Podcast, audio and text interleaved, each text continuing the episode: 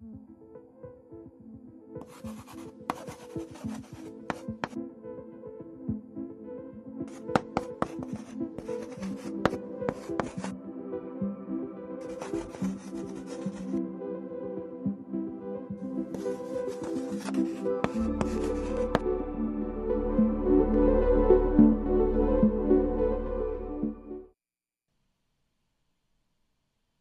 good evening and welcome to Steadfast. I am so glad to be with you once again as we continue our series, Body of Work.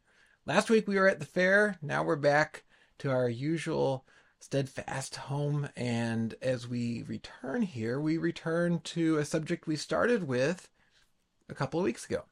As I mentioned last week, we have this sandwich at the beginning of the list of different elements or different gifts that God gives in His church. We started with prophecy, a challenging one to an extent because it can be focused on sort of the spectacular, the the, the this momentary spontaneous revelation, but as we talked about as we looked at it, it doesn't necessarily mean that. There's a lot of careful reflection involved, and it's focused on communicating the truth we find in God's word. Well, now we come to teaching. But in between we had service. So we, we have this sandwich. We we are back on the, the side of communicating something from God in a more verbal sense as opposed to communicating through our hands and our feet, showing God's love. But as we're going to see tonight, it, it keeps building because teaching isn't just about conveying information. We need to think about what teaching really is. Because when we when we think about it as essentially the church version of having a, a school, the church version of having a university, the church version of going and getting a certification, it becomes, well, if I just have enough information, then I will be a certified Christian, and then people should listen to me, or, or I don't need to listen to them, or, or whatever it might be. But that's not what God has in mind.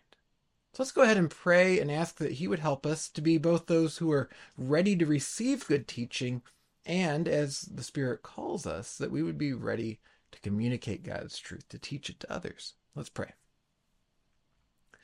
Father, thank you for this evening and for your word. As we think about what it means to be a teacher and what it means to receive good teaching, would you help us to hold on to your truth, to value your truth, to value also showing your love? Would you help us not to see these different gifts as totally separate things as we think about the, the prophetic gift that speaks of communicating your truth. When we think about service and how it communicates your love, would you help us to see how that funnels together into teaching and to be those who hold on to truth and love? Your truth, your love. We pray in Jesus' name. Amen. I was reading a while back about a study. It, it was a study about sunsets. Now, not how they happen. Uh, the article did go into some details about that, but what the the researchers were interested in is what happens to us when we watch a sunset. And apparently, I, I'm not quite sure why, but they they surveyed a group of British people who said they would be willing to pay up to a hundred pounds in order to watch a sunset. Now, I'm, I'm again, I'm not quite sure how you process that when we can all go outside and watch a sunset, but Maybe it has something to do with the fact that we often get so busy we don't even notice the sunset. Even if we're outside, we may miss it. And there are plenty of times we're so occupied, we simply don't see the sunset. If I'm not mistaken, I believe it will actually be setting just after Steadfast tonight. So don't worry, you can go ahead and stay right here. And if you're in the central time zone at least, you can catch the sunset right afterwards. Because here's the thing they found they found that sunsets are good for our mental health. The, the way that we process the, the awe of this majestic sight of the sky being filled with different colors as the sun sets actually can do a great deal of good for us. And it causes us to, to set aside for a moment the, the things that are troubling us, the things that are challenging us.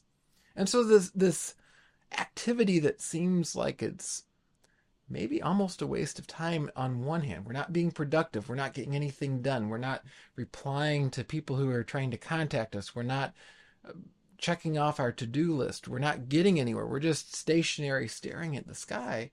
This activity that doesn't seem very productive can actually be very productive. I think think that's a little bit like biblical teaching because a lot of times people look at teaching in the church today and they think, well, it doesn't seem very productive. I remember years ago scheduling different Sunday school classes at the church I was serving at, and people would say, well, they're not practical enough. Why are we just studying a book of the Bible like Romans? Why aren't we getting into this nitty gritty practical application? In seminary, it's almost even worse because they have different divisions of the things you study, and one of them is called theology, Uh, or systematic theology, biblical theology, you have those sorts of categories, more just theology. And then you have practical theology. Let's go and do something. And it implies that biblical teaching is being divided between the stuff that's just going to fill our heads and the stuff where we actually go and actually get something done. That's not biblical teaching. Biblical teaching fuses the two together when we're staring at the sunset of the majesty of who God is and what He's called us to do in His Word, it is preparing us so that then we can go and do things better. If we stare at that sunset and it removes some stress and it helps us to process the things we're dealing with mentally, and then we're better enabled to go the next day and, and serve at work, serve our families, serve our neighborhoods, then it wasn't really useless at all and neither is biblical teaching. So let's actually think about what's teaching. Acts chapter 20 is a great place to look for that because it, it's one of the places where Paul summarizes his view of teaching, and he does so because he's about to depart and he knows that his imprisonment is coming. And this is what he says to the people He says, For I did not shrink from declaring to you the whole counsel of God. Pay careful attention to yourselves and to all the flock in which the Holy Spirit has made you overseers, to care for the church of God, which he obtained with his own blood. I know that after my departure, fierce wolves will come in among you, not sparing the flock. From among your own selves will arise men speaking twisted things to draw away the disciples after them. Therefore, be alert, remembering that for three years I did not cease night or day to admonish every one with tears. And now I commend you to God and to the word of his grace, which is able to build you up and to give you the inheritance among all those who are sanctified. I coveted no one's silver or gold or apparel. You yourselves know that these hands ministered to my necessities and to those who were with me. In all things I have shown you that by hard working hard, in this way, we must help the weak and remember the words of the Lord Jesus, how he said it himself, It is more blessed to give than to receive. So Paul has a lot packed in here, but you'll notice that he doesn't shy away from the fact that he did a lot of teaching. He, he taught them things, and he taught them things that were going to enable them to stand away from and to separate from and to, to remove those who would twist the truth. Now, if you're going to understand when people are twisting the truth, you have to know what the truth is. You have to know what Christians actually ought to believe. In other words, what God's revealed in His Word about Himself. You have to know what it says from cover to cover because plenty of people have twisted the truth by taking one part of Scripture out of context, maybe several parts. Maybe focusing only on the Old Testament, only on the New Testament, only on one verse or one passage. They do these sorts of things. So, to do what Paul is talking about here, when we think about how he says he did it for years, what he's referring to is a sense of truly, thoroughly teaching the truth about God. But in that, it's a, a distinct sort of teaching that's different from what we normally think of is academic teaching because it's all rooted in coming out and living like how Jesus has taught us to live. Now, if you're an academic listening tonight, I'm, I'm not picking on academics. I've taught in the university. I've loved being in the university. And really, the best teaching in a university setting, in a high school setting, in an elementary school setting, middle school, um, just separate schools for certifications, whatever it might be, any sort of thing like that, it really should have a connection between the information we have and what we do with it. That makes sense, right? If even if we're studying something about the intellect. Even if we're studying philosophy or we're studying literature, it should actually influence our lives. Great literature influences our lives. Great philosophy influences our lives. How much more so, though, when we read about who God is and who He's called us to be and how He works in our lives, should it influence our lives and actually impact how we live? It shouldn't just stop in a cerebral collection point where we just hold on to it. And now I have this big bucket of knowledge so that when I get invited to the church trivia night and we get to the Bible section, I will get it. It's not what it's about doctrine, good doctrine, the sort of doctrine that God actually wants us to worry about, leads to a difference in how we live as Christians. Too often we get really wrapped up in the theological minutia that doesn't really change how we understand salvation, doesn't really change how we live as Christians, but it's great to argue over. I was having a discussion with someone last night about some of the different terminology that gets tossed around in theological circles, and you can use certain words and it will associate you with particular theological schools. But practically speaking, when we're really just worried about what God says and, and what he wants us to do, we can avoid that terminology and avoid those divisions because it, it doesn't really do anything other than lead to arguments. And and so when we think about it, and maybe you've been in those arguments, maybe you've been in churches that love to have those arguments, and, and when you think about teaching God's word, you think about people arguing with each other or people condemning other people who take a slightly different but still faithful approach to scripture. That is not that is not what Paul has in mind when he talks about gift of teaching. The gift of teaching should lead to building up the body, should lead away from division and towards unity in the body of Christ because we're talking about here is what God has actually done. We care about accuracy, yes, but we care about it in the context of a loving God who calls us to be loving people. And so if we see just part of that, if we just see people who are very theologically precise, they have all their terminology right, they have they can outline the whole of scriptural doctrine, not just what book talks about what, but then put it into an outline of here's who God is and here's who humans are and and here's how salvation works, and here's what the church is, and, and sacraments, and so on. They can do all that. They're doing that, but they're using it as a sledgehammer to hit people, and they're not actually being faithful teachers. We're using it to divide and not to call us to a better unity as Christians, then they're not being faithful teachers. We're not being faithful teachers. And if we're acquiring knowledge that we can divide from our brothers and sisters in Christ, we're not being faithful to good teaching or we're acquiring bad teaching. Here's the thing good teaching, faithful teaching, biblical teaching is rooted in truth and aimed at transformation to be more like Jesus. Take a look at 1 Timothy chapter 1. Paul says, Certain persons, by swerving from these, have wandered away into vain discussions desiring to be teachers of the law without understanding either what they are saying or the things about which they make confident assertions. So there's a challenge there, right? There are people who will come out sounding like they have everything in order. They understand what God has to say. They'll make those very confident assertions. But if they're not backing it with the scriptures, with accuracy, with truth, and then communicating it in a way that is focused on loving each other, and they're not actually doing it right. Sometimes we get part of it right, but not all of it right. I was reading about a lawyer who got all excited about this new AI technology we find all over the place. And and and I I get it because I find it pretty exciting too. You know, I've mentioned on here and I've mentioned in other forum forums that we have as Little Hills Church that we now have BibleBot AI. You can go on grow.faithtree.com and check that out. I wasn't planning to do a commercial right now, but why not? So you should check that out. It's a, a thing that we're doing as a ministry. I think AI is pretty neat, but we need to know its limits. So, for example, when you use BibleBot, it warns you this is AI generated. It may not be accurate. You should check it. We should do that even with human commentators. Check it. Always check what it says according to Scripture.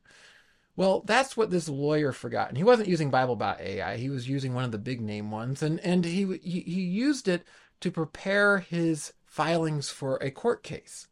And he probably thought, hey, I can do so much better. I, I, know a lot of law, but I don't know as much as a computer that's been fed all the knowledge on the internet. This thing can do so much better. And so he used it to file the the the briefings for a particular hearing and and as it did so it, it cited various court cases that were very much apropos to what he was trying to say and what he was trying to argue for his client. The only problem is the ai was citing cases that didn't exist. The lawyer did wonder if the ai would be accurate so he did due diligence he, he said. He, he asked the ai are you telling me the truth? The ai said yes well, the AI was wrong. And the lawyer was held in contempt of court. He wasn't actually holding all the things together. He was so focused on this is going to help me to get to victory. This is going to help me to achieve my goal of having a, a even better case for my client that he forgot he really just, just needed to worry about basic things like looking up and seeing if the cases that he was going to reference really existed we sometimes do that. We get so focused on on achieving theological victory that we let go of part of it. And we see this all throughout the Christian world today. Sometimes it's on the side of I am going to get victory at any cost, even if I'm mincing and dicing and slicing and mushing down the truth and kind of getting part of it. Sometimes it's because it's the other side, and, and we give up on the love aspect of it, that we're actually doing this because we love God and we love the people that we're communicating with. In either case, it's like running that AI program and allowing it to do all this work, but not actually checking it. We should be checking against the, the, the documentation of God's love and the documentation of God's truth. And if one of those doesn't fit what we're communicating or what we're feeding ourselves with as far as teaching, we should reject that teaching. We should not be that kind of teacher and we shouldn't follow those sorts of teachers. The calling to teach is not to just be able to own the other side, to prove that somehow we can outwit the others. It's to be faithful to God. And being faithful to God is both a matter of truth and love. And so we hold on to it all. And that's what Paul is talking about here as he has this farewell speech in Acts. He, he's talking about how he had loved them, that he had sought to be faithful in his work before them. Now, sometimes that does take being courageous and saying hard things. We see that if we go back just a little further in verse 20. He says, I did not shrink from declaring to you anything that was profitable and teaching you in public and from house to house. So he said everything they needed to hear. And that actually isn't just the truth side and not the love side, because why do we communicate the truth? Why do we say it even when it's hard? We say it because we love people, at least if we're doing it for the right reasons.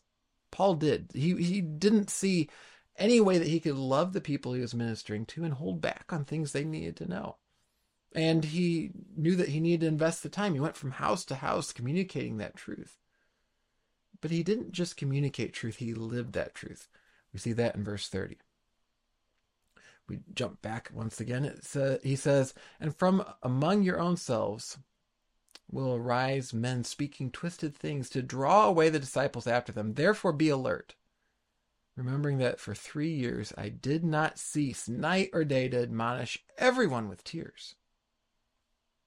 And now I commend you to God and to the word of his grace, which is able to build you up and to give you an inheritance among all those who are sanctified. I coveted no one's silver or gold or apparel. You yourselves know that these hands ministered to my necessities and to those who were with me. In all things I have shown you that by working hard in this way, we must help the weak and remember the words of the Lord Jesus, how he himself said, It is more blessed to give than to receive.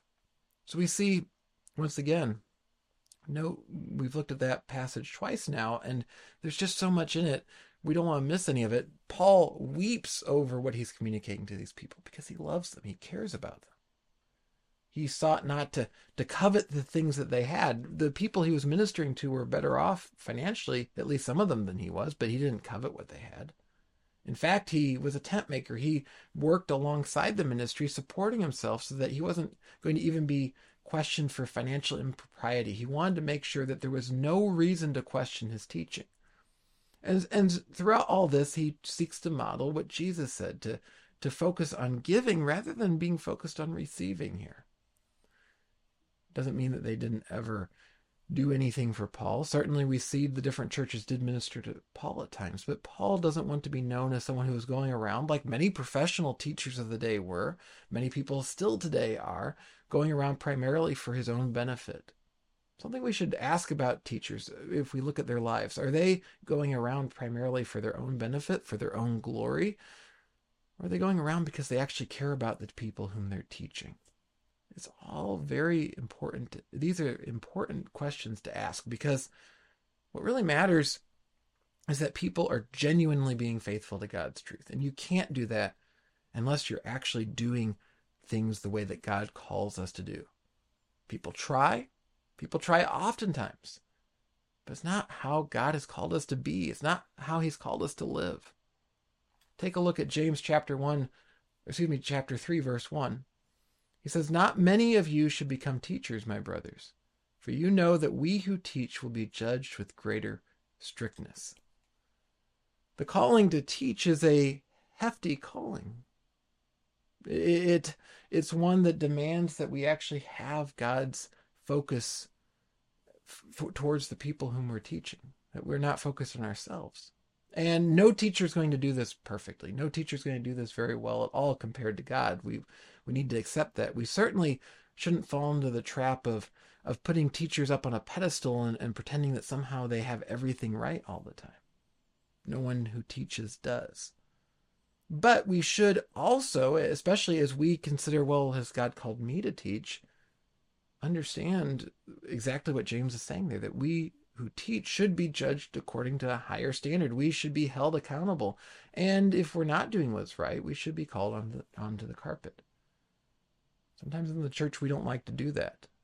Sometimes, ironically, even though I started by talking about how many in the church don't really value actual teaching all that much today because it seems like nothing's being done. There's another part of the church that makes celebrities out of teachers and wants to honor them to an extent where they really are treated as if they're they're inerrant, that they can't do anything wrong. There's a famous preacher I, I have in mind as I'm, I'm saying this, and, and, uh, probably not the one that you think I'm going to initially. In fact, I, I know some of the people in our church really appreciate this teacher. He has a lot to say that is very faithful to Scripture in so many ways. And yet, a lot of material has come out showing that this teacher has not actually been faithful to loving his congregation. That he's done a lot of things that, if you actually look, are really, really cruel. Now, it always gets excused. It's always, well, people just want to undermine his teaching. No. If a teacher is being cruel, it doesn't matter how good of teacher he is. It doesn't matter how much he holds to the truth. What matters is that he's not living as God has called him to live. He's not actually modeling the love of Christ. And he can be the most accurate theological teacher in a purely intellectual sense. He's a false teacher because he's not actually teaching and living out that teaching. So we shouldn't cover up teachers' misdeeds. We we have to hold these two things in tension. We should value teaching and understand that as we stare at those sunsets of God's word and his truth and it's being taught to us, it does make a difference that teaching is important. But what's really important is God and his truth, not the teacher. The teacher isn't actually representing God properly, and we should walk away from that teaching. And as each of us has an opportunity to teach in our lives, we should be thinking about can I do this in a way? And with God's help, certainly He, if He calls us to teach, He will enable us to do this if we seek Him in it. Can I do this in a way where I am not only teaching accurately God's truth, but I'm actually living accurately God's truth? Because the truth should be both known and lived. That's the call of the teacher, and that's the gift that Paul's talking about here a gift that transforms life. Starting with our own lives, it should be transforming us, and then transforms lives around us. Because doctrine is important. But the doctrine that's real, the doctrine that's faithful to God, is the doctrine that's both known and lived. Would you pray with me, please? Lord, too often we fall into one of these, these traps I mentioned tonight. Sometimes we fall into the trap of devaluing teaching. Let's just go and be practical. We forget that your word is practical, your truth is practical. If we're studying who you are and understanding who you are and what you've done, that is practical. Sometimes we overcorrect that and say, well, if truth is so important, then we'll follow a teacher who speaks of what your word says, even if that teacher is cruel or or uncaring.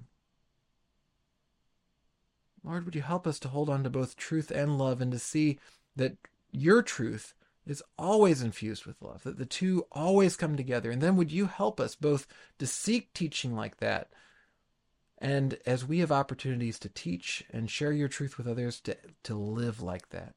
We pray in Jesus' name. Amen. I hope this was an encouragement to you tonight. Maybe you tuned in for the first time. You don't really have any idea what the Bible teaches. I hope that you'll follow us and, and, and pick up some of the other things we talk about. But here's the heart of it that Jesus loves you. That's where it starts. That's why it affects how we teach, how we live.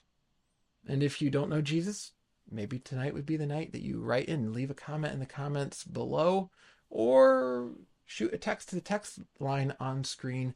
And one of us would love to pray with you and walk you through knowing Jesus. And that's the starting point of receiving God's loving truth.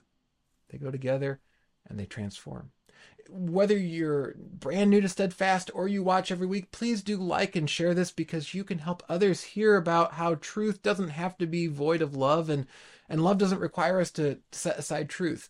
That is what my prayers that we do every week here and that we do throughout Little Hills, and that then all of us who gather together then go and do in our lives. And so please do spread the word. Next week, we're going to come back to this subject to an extent. We're coming to teaching versus exhortation, the next spiritual gift that Paul lists. And that seems sort of like the same thing, but there's some important differences. We'll talk about that next week. In the meantime, I hope you have a wonderful and blessed week. Can't wait to join you again when we gather next Monday.